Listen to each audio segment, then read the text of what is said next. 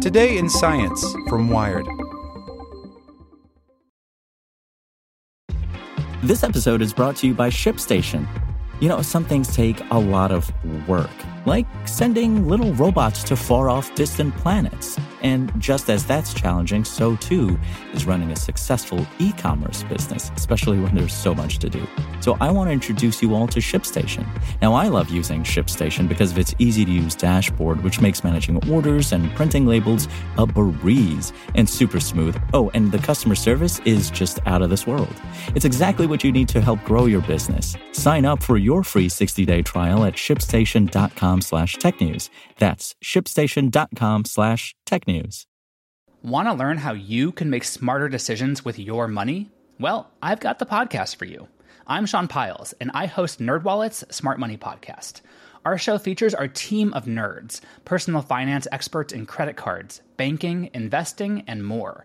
And they'll help you make the most of your money while cutting through the clutter and misinformation in today's world of personal finance. You'll get clarity on strategies to help you build your wealth, invest wisely, shop for financial products, and plan for major life events. Listen to NerdWallet's Smart Money Podcast wherever you get your podcasts. Here's today's spoken edition of Wired. Two unusual galaxies shake up the dark matter debate again. By Daniel Oberhaus. When it comes to the nature of dark matter, astronomers are still largely, well, in the dark. The existence of this mysterious substance was hypothesized more than 40 years ago to explain discrepancies between the calculations of how galaxies ought to behave, based on their mass, and what was actually observed. In short, it seemed like mass was missing. So Vera Rubin, the astronomer who first discovered this discrepancy, conjured an invisible substance that is far more abundant than normal matter and acts as the scaffolding for the large scale structure of the universe. Today, we call it dark matter. Yet decades of hunting for the elusive dark matter particle still have not yielded direct evidence of its existence. Most cosmologists still believe that dark matter must exist, but some have splintered off to propose other explanations that explain away dark matter by modifying our understanding of gravity. But two findings are now casting doubt on the modified gravity explanation. In March, a team of astronomers led by Yale professor Pieter van Dokkum and his graduate student Shani Danieli published two papers one confirming the existence of a galaxy that appears to have almost no dark matter, and the other announcing the discovery of a second galaxy of this type. The irony, the researchers say, is that the seeming lack of dark matter in these galaxies is strong evidence that it exists. The reason they believe these galaxies have no dark matter is that their dynamics can be predicted using our traditional theories of gravity. The discrepancy of the missing mass that's seen in most galaxies isn't present here, meaning that there's no need for dark matter to explain their behavior. And it means that the modified version of gravity proposed by some cosmologists doesn't predict these galaxies' movements as cleanly as good old Newtonian physics. The discovery of these dark matter free galaxies traces back to 2014, when Van Dokkum and his colleagues finished building Dragonfly, a new kind of telescope made of off the shelf telephoto camera lenses that specializes in observing extremely faint celestial objects. Only a year after its first light, Dragonfly discovered a new galaxy characterized by an extreme lack of stars relative to its size. Known as an ultra diffuse galaxy, this ghostly celestial object had roughly the same mass as our Milky Way, but only one hundredth of 1% of that mass could be attributed to normal matter like stars.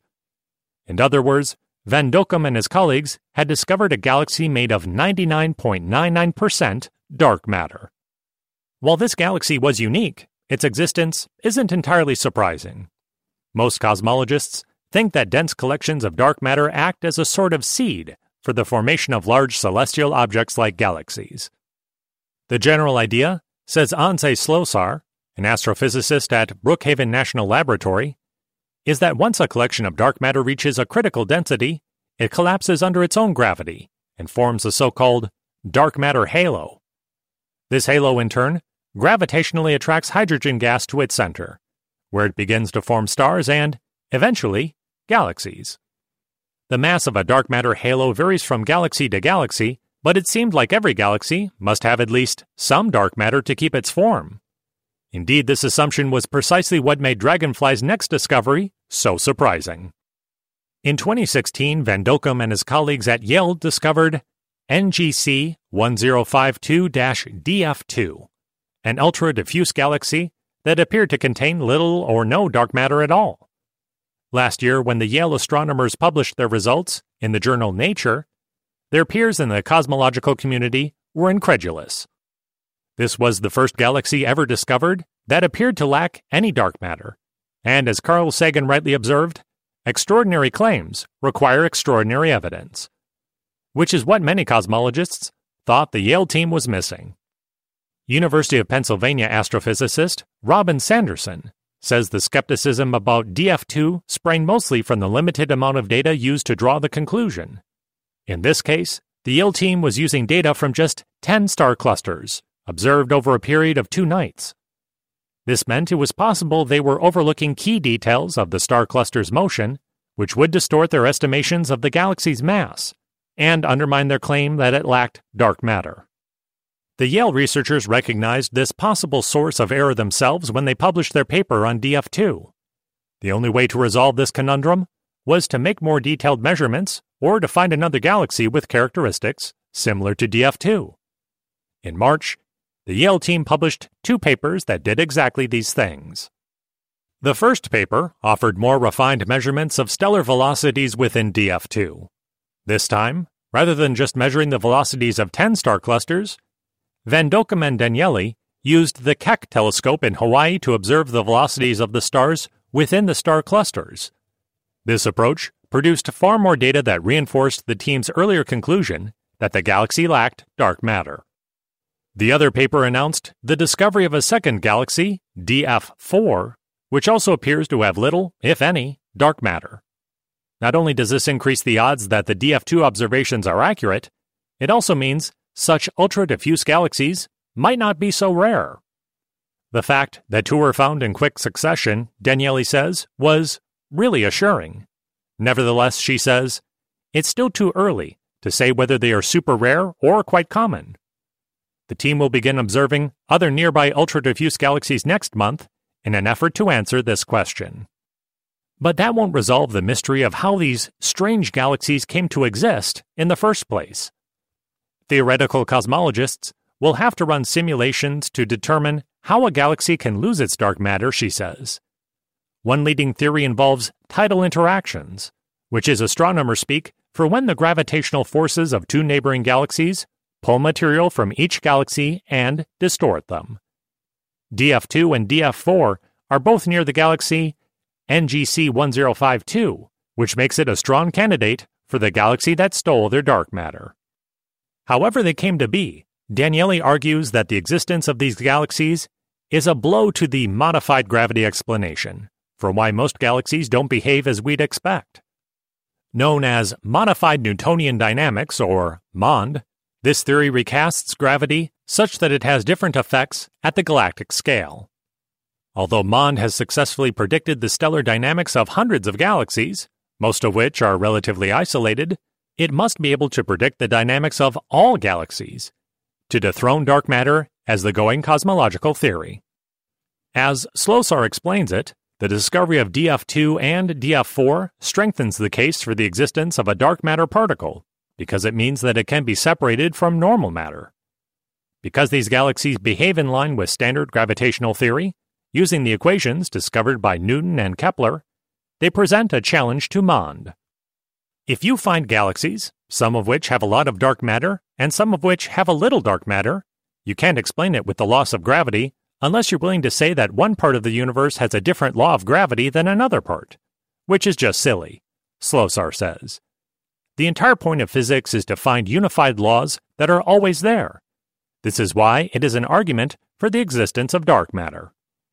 So, does the existence of galaxies devoid of dark matter pose an existential threat for MOND? Stacy McGaugh, an astronomer at Case Western Reserve University, doesn't think so. When DF2 was first discovered, it was portrayed as a huge problem for MOND, McGaugh says. On more careful analysis, it turned out that the prediction of MOND was spot on what was observed. The analysis by McGaugh and his colleagues of DF2's implications for MOND hinges on the galaxy's proximity to the massive elliptical galaxy NGC 1052. Under a set of reasonable assumptions, paired with equations from MOND, McGaugh and his colleagues found that NGC 1052's gravitational effects on DF2 would return stellar velocities similar to what Van Dokkum and Danieli actually observed. Although he hasn't had the chance to repeat this analysis for DF4, McGaugh says it also appears to be consistent with MOND, since it is likely affected by NGC 1052. The existence of these galaxies poses a number of vexing problems for the theory of galactic formation, which must account for how a galaxy can come to be violently stripped of its dark matter and still retain the relative order seen, for example, in the presence of star clusters in DF2 and DF4. Will further observations of ultra diffuse galaxies resolve the dark matter debate? Probably not, but they will, at least, shed some light on the matter. Want to learn how you can make smarter decisions with your money? Well, I've got the podcast for you. I'm Sean Pyles, and I host NerdWallet's Smart Money Podcast. Our show features our team of nerds, personal finance experts in credit cards, banking, investing, and more – and they'll help you make the most of your money while cutting through the clutter and misinformation in today's world of personal finance. You'll get clarity on strategies to help you build your wealth, invest wisely, shop for financial products, and plan for major life events. Listen to NerdWallet's Smart Money Podcast wherever you get your podcasts.